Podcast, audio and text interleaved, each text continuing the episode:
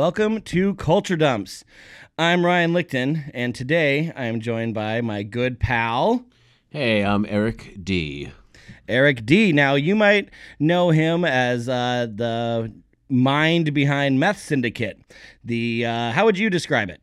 I always want to say apparel company, but I feel like that short changes you. It's uh yeah, it's definitely started as a just making t-shirts on the internet, but it's its own little world now. But uh yeah, it's some sort of shitty Instagram brand. Yeah, shitty Instagram brand. Yeah. That's uh that's one way to, to describe it. But the whole reason why I wanted Eric on the show, he, he makes a lot of uh, shirts that are, you know, parodies of things and he came out with a shirt that was for pure moods and if you don't remember what pure moods was it was a compilation of kind of new age music they had you know also like celtic stuff in there world music all of these kind of uh very hippie uh crystal like if, if music was a healing crystal it would be pure moods. It's essentially the kind of music it, it is. And I, I just it brought me back to sitting on the couch and like waiting for Pure Moods commercials to end so the Girls Gone Wild commercials could start. Because that's essentially So- when you would see it. So most of the times you saw pure moods, you were like we're ready to have a boner. yes, yeah, I was I was I was in a pure mood. 100%. Horny. So and if you don't remember Pure Moods, it was a very 90s thing. Started in 94, went up until the early 2000s. And you know, it- they're compilation albums and these things were advertised on TV left and right. There is so many different you know incarnations of these like direct to you know direct response commercials for CDs like uh, I mean uh, now I think about now that now that's what I call music Order And now. Kidz Bop and, and and stuff like that. But Pure Moods really just stands out because it's such a moment in time. And the reason why I think it's a it's worthy of being a culture dump is because it's like world music and new age music and this world beat stuff is such a piece of the mosaic of 90s music but it wasn't mtv stuff. I mean these bands were huge and these groups were huge but this isn't stuff that you would see music videos for and if you did it would trip you the fuck out. Um, and also it's you know we, we don't we don't buy things from commercials really anymore. There's still infomercials and things like that but back in the day like that was a really successful marketing plan. So now and now it's just gone. So let's get into Pure Moods. What was Pure Moods? Well, Pure Moods was the first of 12 compilation albums released by Virgin Records in the mid 90s to the early 2000s. The overall theme of the albums was music that fit into the genres new age, trip hop, world beat, ambient, Celtic, smooth jazz, and world music. The series gained popularity after an onslaught of late night direct response commercials pleading you to call now. Imagine a world where time drifts slowly. A world where music carries you away. Experience Pure Moods, the perfect soundtrack for your way of life.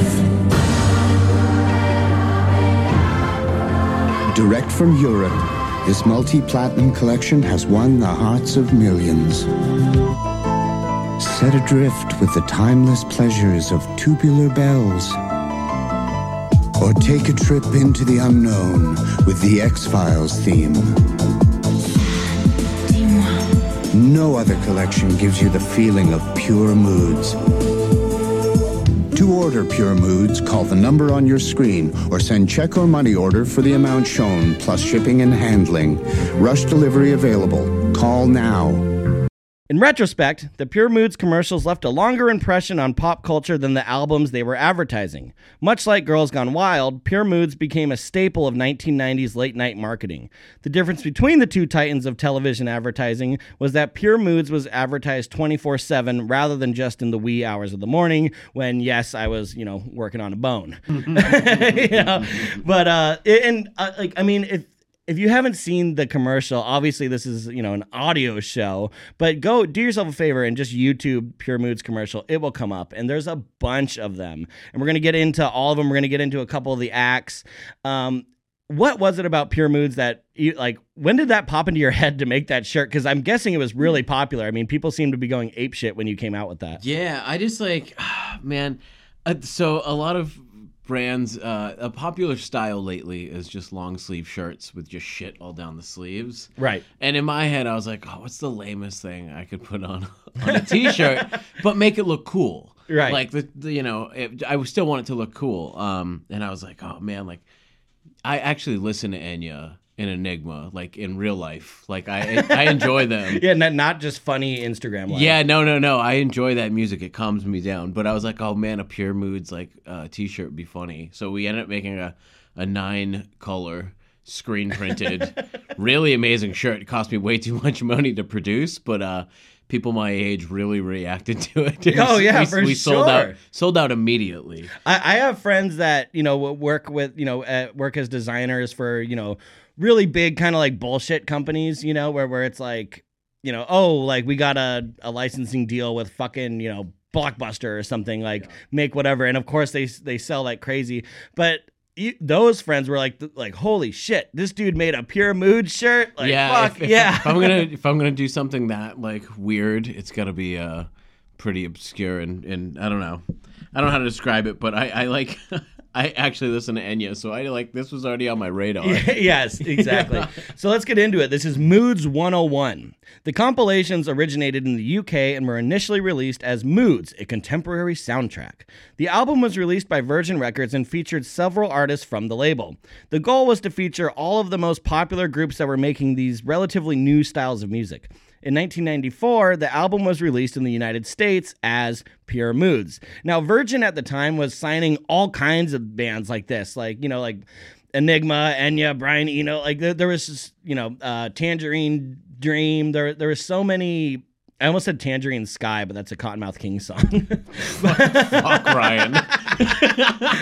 but, but you know, it, it- it was a, it was a thing because it the thing with world music um, and and new age stuff mo- more so is that there is a lot of technology being brought into it. Synthesizers in the late '70s were you know coming into their own. Of course, they would explode in the '80s. So the use of just like a room full of technology to make music was a relatively new thing, and this style of music really kind of like encapsulated that. So Virgin decided, let's put it all together and make a contemporary soundtrack. Now, Pure Moods was given a revamped track listing and was re released in 1997. This release was much more successful than the 94 release. This is due to the fact that by this time, many of the songs and artists included on the compilation had been featured in popular films and television shows. You, right now, Eric, have a Pure Moods CD here. Yeah, so I I own the CD. I ke- actually keep it on my desk for uh, inspiration in the morning. It, it relaxes me when I have my decaf Just looking coffee. at it. yeah, I'm old and yeah, it's but uh, I but I didn't really know there was two versions of it until Ryan uh, told me, and I checked the back, and I do have the 1994 or no, mine says 96 and 94. Sorry, I'm showing him the CD right now. Yes, yes. Okay, yeah. Well, so yeah, copywritten in, in 96. So maybe I don't but have the original. Who fucking knows? I mean, honestly, we could go really deep right now, folks, and I could pull up the 97 versus 94 track listing. I'm not going to do that, but oh my God, dude, I'm just looking at this track list right now, and I'm just like, dude, let's just throw this on for the rest of the know, you episode. guys just wanna listen fuck to it? listening to me. Yeah. Nothing relaxing about that. Exactly. Now, there is a decent sized list of Moods releases, but before we dive into that, let's get into the meat of the Pure Moods sandwich. The genres included in the Pure Moods series are distinct but also related. There are dozens of artists that were featured on these albums, but we are going to focus on who Culture Dumps considered to be the biggest and the baddest Enigma, Yanni, and Enya. Enigma is the project name of German Romanian producer Michael Cretu, who helped produce and develop, and in many music historians' opinions, perfect the world beat genre. World beat is a genre of music that fuses the ethnic and indigenous sounds of world music with the dance oriented beats of pop music. The genre's creation is credited to Dan Del Santo, who in the mid 80s coined the term for his Austin, Texas based radio show, which was just called World Beat. Early examples of mainstream world infused pop music can be found in the music of Paul Simon, David Byrne, Peter Gabriel, but by 1990 it was Enigma who would reign supreme over world beat. Enigma is some sexy ass massage music. Yeah. That that's what it is. It's uh it's it's music for you to make love to if you're making love in like a hot spring or like on top of a volcano. If you're coming in slow motion. yeah, it's Yeah. Enigma. Oh. yeah, that's and that's kind of what it sounds like. But like the the production of these, if you listen to Enigma, it's so huge. Like there's m- like major major work that goes into making an Enigma album. But it also, you know, we'll, find out that there was some shortcuts that were taken as well. uh, so Michael Cretu worked with David Fairstein and Frank Peterson on the first most well-known Enigma album, MCMXCAD. This album the includes most extreme elimination challenge. yeah, dude. Oh, you want to talk about cool shit that could be on a sleeve? How about MCMXCAD? That's that's some long sleeve Stealing it. black metal hardcore shit. Uh, this album includes the smash hit "Sadness" Part One and reached the top ten charts in ten countries, including the UK and the United States. The Enigma sound is characterized by the use of Gregorian chants or other elements of traditional music from all over the world, spliced with new age beats and synth compositions. Now, in 1991, Enigma was sued by the Munich based choir Capella Antiqua, who claimed the distortion of the samples used from their 1976 album Paschale Mysterium infringed on their rights of personality. Enigma had sampled some Gregorian chants for his songs Sadness Part 1 as well as Mea Culpa Part 2. Cretu thought that the songs were in the public domain, which was true, but the recorded versions he used were copywritten by the choir. In Europe, they recognize moral rights in the arts, meaning that if the integrity of the original work is compromised by the party using it, the creator of the original work can sue for damages. That is something we do not have here in the States. You can literally take a classic song and just butcher it. And as long as you have the rights to it, no one can do anything. It, it sounds like though, like doing um, like sampling "Happy Birthday" versus sampling "Happy Birthday" recorded by the Beatles. Yes. You It- know, it- if to to make it easier to understand, Right, Which I get. I'm exactly. so I'm worried they're gonna come after me now. Yeah. right. Well, I also just love like who would like if you. I mean, first of all, I just like to think like my, maybe Michael Cretu's just like an idiot, and he was like, "Well, no, this is like ancient music. Yeah, Who's right. gonna sue me? These monks." Yeah, he was like, "Fuck them." Yeah, they, yeah, these fucking monks are gonna come here and sue me. But they did. It's like, dude, you're not listening to. If you're listening to music, it's not fucking ancient because it was recorded. First of all, Professionally, it sounds yeah, great. you know what I mean. The but also it's like who would have thought that like uh what were they called? Uh yeah, Capella Antiqua. Like he's like wait who? Have you heard the original version? No. Wow, we should do that at some point. Yes, and then give each other massages. yeah. That's kind of the whole thing. But also, I just love the idea of like moral rights, where it's like, no, yes, like you might have bought the rights to like use my song, but you fucked it up so bad that I still have the ability to sue you. That's like, I, I just love that concept. But in 1998, Cretu, aka Enigma, was sued once again, this time by Taiwanese singer Difang and Igay Duana for his use of a sample of theirs in the song Return to Innocence. Again, Cretu claimed that he thought the song he was sampling was in the public domain. He settled out of court with the singers, and they also received a credit on the song, including royalties from sales. This is like cultural appropriation, like at its finest, right? Oh, you know, it's like, oh, like let's rip off the Gregorian chants. But now, no, I find these like Thai Taiwanese singers, which I was surprised because Return to Innocence, which sounds like this.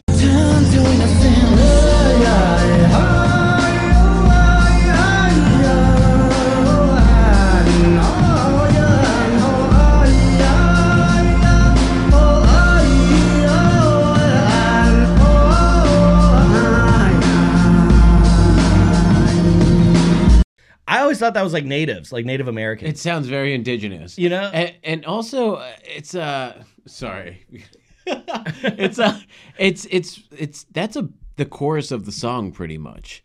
That is a banger. There's no Yeah. there's no bangers in public domain. That's, you know what I mean? Like that shit rules. That's why that was like a platinum hit. Because, Yeah. like well, also it's like I mean, it's the uh, I believe it was used in the the film Man of the House with with uh, Jonathan Chase Taylor and- Thomas. and JTT. Fuck, yeah, dude. Yes, and and that movie is about you know a you know new stepdad comes into a young boy's life and uh, they join. Uh, uh, it had like a, Young Indian Jonathan Taylor Thomas. Yeah, yeah, it's, it's like Indian Guides or something was was the name. I, I mean, I'm guessing they don't call it that anymore. you know, but I'm guessing they don't call it Indian Guides. But they join like a Boy Scouts thing that's like you know based around Native American practices, and uh, they end up taking down the mob. but like, But- like Farrah Fawcett's in it. There's a whole lot of shit going on, but that song is the one thing that stands out. It's like at the end when like he realizes like my new stepdad's all right. Maybe you know he makes mom happy, so let's all work out. And then like the return to innocence Oh, starts man. playing, and it's it's a it's a beautiful film. But the second of the Pure Moods Titans is Yanni. Now, Yanni is a Greek composer, pianist, and producer who is generally known for his massive orchestral compositions that use elements of prog rock as well as New Age themes. He's also known for his long hair and incredible mustache. Yanni is one of the most recognizable faces of the 1990s, I think, but Is no one's that- ever heard Is of him. that cello? What it- was what was his uh, poison? He's a cellist, right? No, no, no. He no, he played like a billion keyboards, Oh, but he was also kind of like a conductor for like these massive. I remember Yanni. Oh, so he was like more of a composer. Maybe I'm, Yeah. I'm thinking Kenny G as well. Yeah. Oh, and Kenny G was also. I can see Yanni. Yanni had the mustache. Kenny G did not. Right. Yeah. Yeah. Yanni had balls. and Kenny, and Kenny G did not. But uh, yeah, I mean, I, Kenny G could also be considered a major titan of pure moods, but he's also, I think, a dump on his own. So I, I didn't include him in this. But uh, back to Yanni. Moving to the U.S. from Greece in 1972, Yanni cut his teeth playing with rock bands and performing solo while he attended college. After earning a respectable reputation locally with his band Chameleon, I believe this was in Minneapolis, Yanni moved to Hollywood, where a slew of right place, right time moments led him to a flourishing career in film scoring. His work in film propelled him to stardom as a solo performer, although solo might not be the best word for someone known for playing with a small army of musicians. His 1993 live concert video and album release, Live at the Acropolis, has been seen and heard by over half a billion people and is considered to be the quintessential Yanni release. My dad was kind of a, a hard ass uh, growing up, and and you know he, he was a, a sheriff and worked in prisons and was just a, a gnarly dude. Fucker loved Yanni. He always had a Yanni tape. Like Always. uh, live at the Acropolis. It- like I was like, like, not even like an actual album, but like the live thing. And I think we even had the VHS tape. That's uh, that's psychotic. Yeah. yeah. Yeah. Yeah. If you want to get into the mind of a law enforcement, it, it starts with Yanni. But also, it's, I, I mean, again, Yanni looks like the cover of a romance novel. Like that's, that's kind of his aesthetic. In 2006, this is this is where it gets uh, culture dumpy, folks. In 2006, police were called to the Greek music god's home in Manalapan, Florida, after his then girlfriend Sylvia Barths claimed he grabbed her and threw her on the bed as she was attempting to pack her things and leave. He was arrested and charged with domestic battery, but the charges were later dropped. But in Yanni's defense, he claims that Barths had kicked him and injured his finger. What a fucking what a composer like lame dude thing to whine about. Hey, that one finger is probably worth more. I mean, you, I didn't think of that. Yeah, he's he. But point- no, but there's no, there's okay. First of all, there's no excuse for grabbing your girlfriend and throwing her on a bed my and, finger. and sitting on top of her. He's like, my fucking finger. One million. Yeah, half a fucking billion people heard this finger play live at the Acropolis, and You you. pure moods too, you Yeah. bitch. Exactly. And well, it's also worth noting that yes, Yanni only appeared on Pure Moods 2, 3, and 4, not the original one. So he kind of loses a little bit of merit there. But the biggest and most recognizable artist to be included on the Pure Moods albums is Irish sensation Enya. Enya, aka Enya Patricia Brennan, she also has a traditional Irish name that I, for the life of me, cannot pronounce, and I'm not even going to try. Does It- it have an O in it? I, I don't know. I mean, maybe, I think it has like seven O's and a couple Z's and like a three. Y's and a P. I don't know. It's like an insane name. But Enya Patricia Brennan is the, the translation, but Perfect. we know her as Enya. She's one of the best selling artists of all time, the number one Irish solo artist, and the second biggest artist in Ireland after U2. She has sold over 75 million albums worldwide and has made, which, you know, technically makes her one of the richest musicians in the world, and she is absolutely the richest woman in music in Britain and Ireland. She must live in a castle. Yeah, well, yeah, yes, exactly. With that kind of money, you would you would think, but we will get to that. Okay. Her musical roots stretch back to the 70s, where she performed in her family's Celtic folk group Clannad. In the early 80s, she left the group to pursue a solo career under the management of Clannad's manager, Nicky Ryan. Ryan's wife, Roma Ryan, worked with Enya as her lyricist. It was with the Ryans that Enya developed her signature sound, which was a combination of synth-driven new age, Celtic music, folk, church, and classical. She's also known for singing in up to 10 different languages. Like, yeah, Enya is a she we don't deserve her. First of all, I like I, I make like penis jokes and put them on T-shirts, and there's people out there selling 75 million records with like doing 10 different languages. yeah, exactly. Yeah, there's actually like really Enya talented feel- people in the world. And it it makes me out. feel like a piece of rubbish, dude. yeah, yeah. You ever want to, uh, you know, be humbled? Just uh, look up Enya's life. Jesus. Her first album, titled Enya, was released in 1987 and was originally recorded as a soundtrack to a BBC documentary titled The Celts. Her next couple of releases were immensely successful, but none more so than her album A Day Without Rain, which was released in 2000. The album single, Only Time, became Enya's biggest single to date.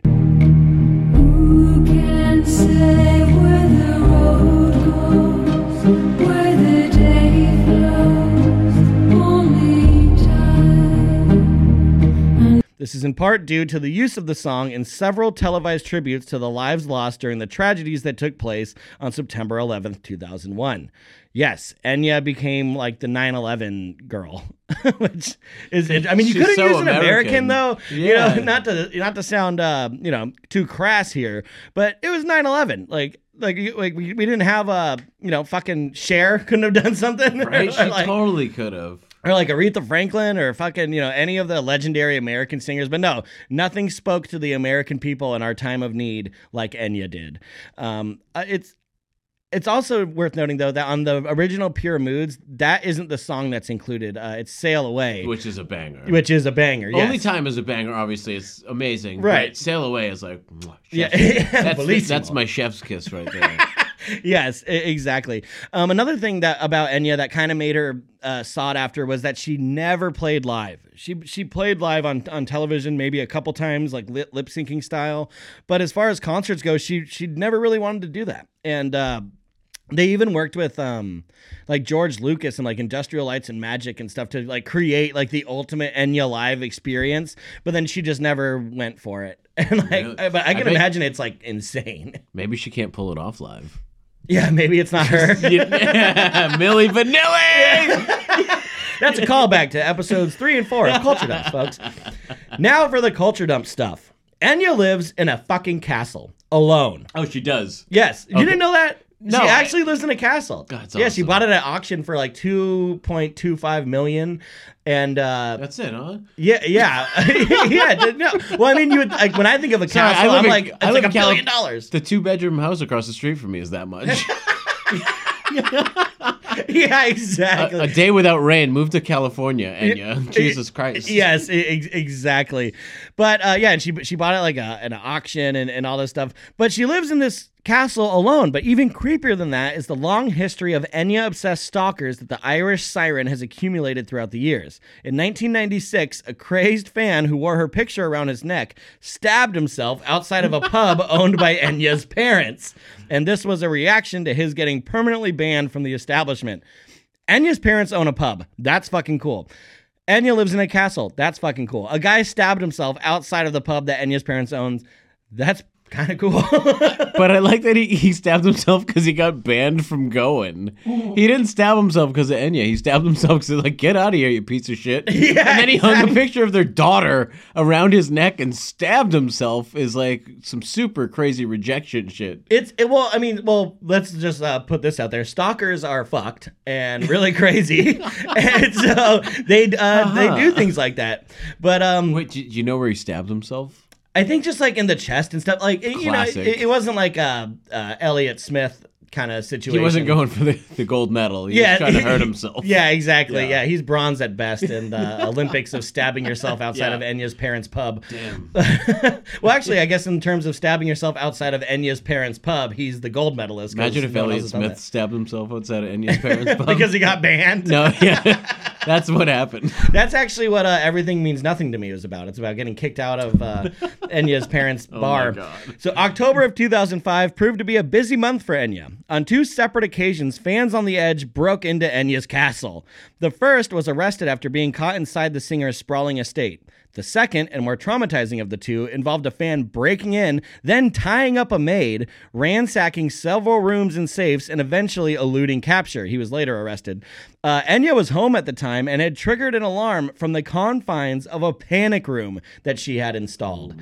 If you've seen the film Panic Room, Jodie Foster. yeah, yeah, and, and uh, Kristen Stewart Yeah, yeah, yeah. and Dwight Yoakam is in it. And the best part about the movie Panic Room is that Dwight Yoakam, who I I love, punches Kristen Stewart in the face. I could watch it on a loop. Like, not that I even have a problem with Kristen Stewart Just gif necessarily. it, bro. Jiff that shit. Yeah, just like donk, donk, donk. I could watch it a billion times. But also, I wish Panic Room was about Enya in her castle.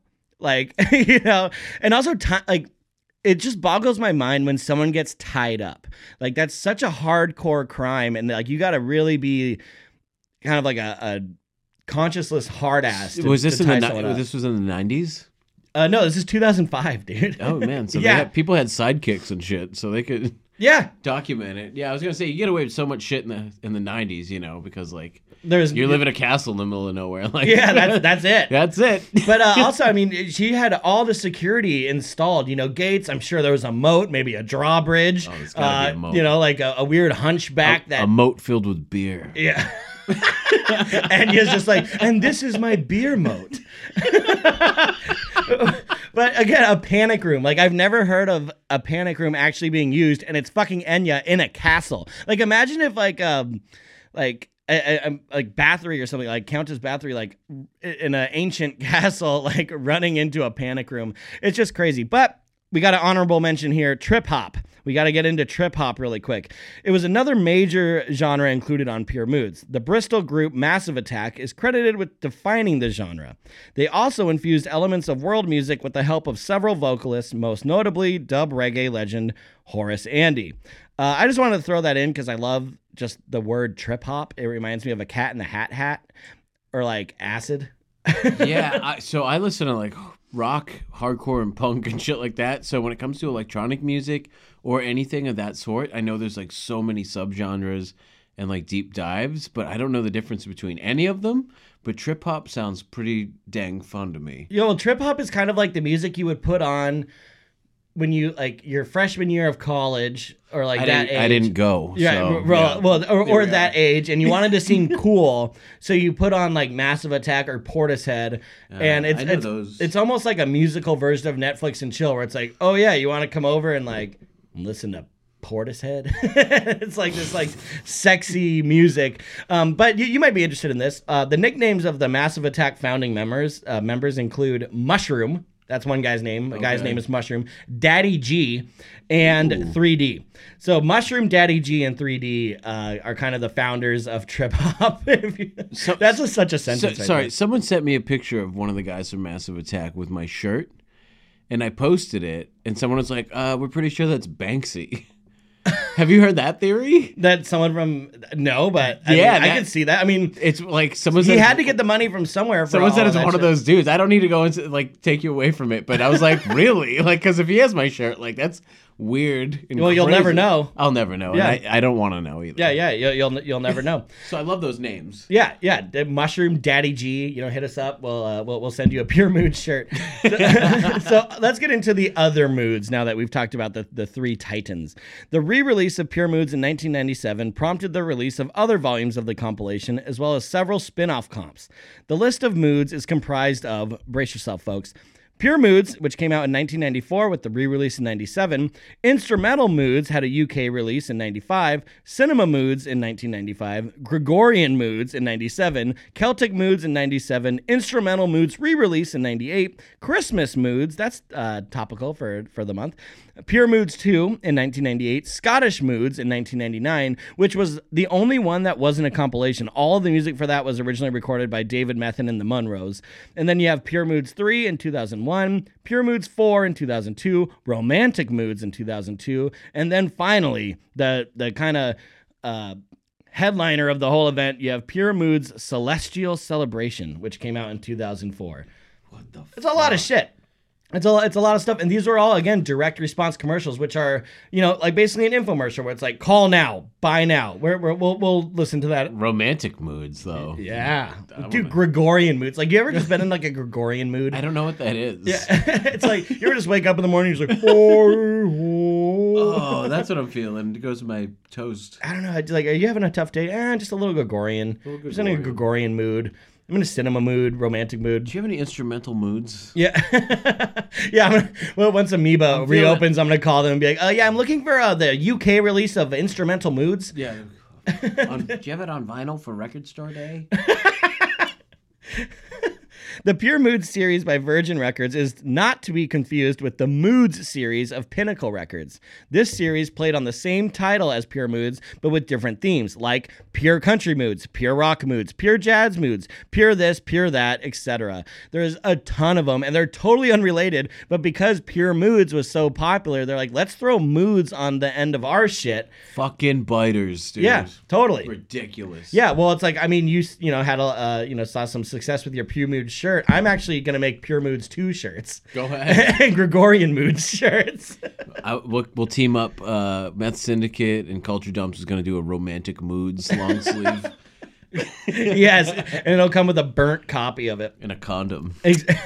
Yes, which you will need. A burnt condom. The memory of Pure Moods stands strong in the minds of those who were so overly exposed to the television commercials that were relentlessly pushed onto us. Uh, you know that these again you you couldn't escape them and that's why it's such like a, a callback that anyone you know between the ages of i want to say 27 up would have been exposed to a pure moods commercial at some point.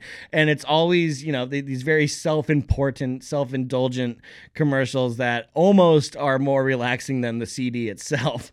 But that that's kind of why we wanted to talk about it. Uh, i mean to this day you know people are still you know putting it on shirts. People still get excited about it, it, it it's still a thing because we don't have music like this anymore. Or or nowadays it's so music is so accessible that you can just click around and find virtually any genre of music on on YouTube whatever. You can put on a, a playlist on YouTube of like 6 hours of any genre of music. Back then though I mean you know cuz again this stuff wasn't really on MTV so you would see this commercial and you're like Enigma fucking Yanni Enya who like who are these people? It's like buying Pure Moods in the 90s was like buying a massage chair from Brookstone. yes. You, you had it was part of your relaxation. There was no playlist. There was no YouTube. Yeah, yeah no you throw on pure moods like, and it was is- a pure mood yeah, and it fucking chilled you the fuck out, dude. Yeah, should out. So, what does it all mean? I guess the reason why it's a dump is because a we don't have advertising the, the same way, especially for music. Also, just it, it's such a, a glimpse into a, a moment in time where again like this kind of music it doesn't really exist like this anymore. Like the people that made it back then are still making it but that's it. There really aren't like new new age things happening or, or world music at least not in the mainstream realm which pure moods 100% was in. I mean it, it, was major but now it's gone you know and, and commercials for cds like that are gone. And i mean no one even buys cds anymore. So way. that that's kind of why it, it's a it's a dump you know? And uh, we also you know, I, I just want you folks at home when you look up the Pure Moods commercial, because I know you're going to call the number and then send us an email and let us know what happened. Ask them for a copy of Pure Moods. I can call it. Call it. Call it. All right, so I pulled up the number and it's 1 800 283 2751. Call now for Pure Moods. 1 800 1-800 283 2751. 283. I'm excited. I hope it's still Pure Moods. I'll, I I'll hope fucking order one right I now. hope there's. is. Everyone's getting one.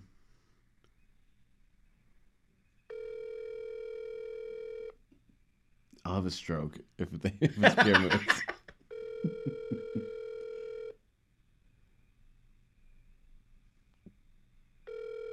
Come on, Pure Moods.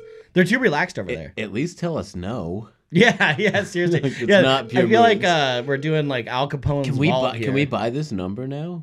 Yes, And when yeah, you call it, be like, "This is Yeah, well, I'm sure Enigma would be like, oh, it's free, it's domain, it's pu- public domain, you know. I think this is where Ah. All right. Well, the number, you know, that doesn't work anymore, or they're asleep because the relaxing sounds of, of Pure Moods. But uh, you can also, you know, hit them up at uh, Pure Moods PO Box uh, 4444 AR at Colorado Springs, Colorado 80934. Two day express delivery is also available, or was.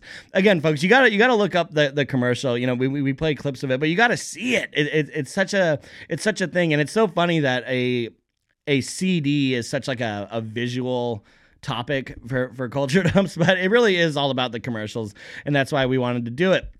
So that being said, Eric, where can we find your stuff? Um, well, the Pure Mood so- shirts are long gone, but I always think of weird things to put out, and there's a few uh, shirts in the vein of that coming out soon, and that's just methsyndicate.com, uh, and then Meth Syndicate on Instagram and Twitter, which I don't use, but it is Meth Syndicate 69. Oh, rad. so sick. All right, folks. Well, if you have a Culture Dump suggestion, feel free to hit us up on Instagram at Culture Dumps or email us at culturedumps at gmail.com. You can also subscribe to our Patreon for exclusive Podcast 99 and Culture Dumps content at patreon.com slash Culture Dumps. I'm Ryan Lichten. I've been joined by Eric D. of Meth Syndicate, and this has been Culture Dumps. Woo! To order Pure Moods, call the number on your screen or send check or money order for the amount shown, plus shipping and handling. Rush delivery available. Call now.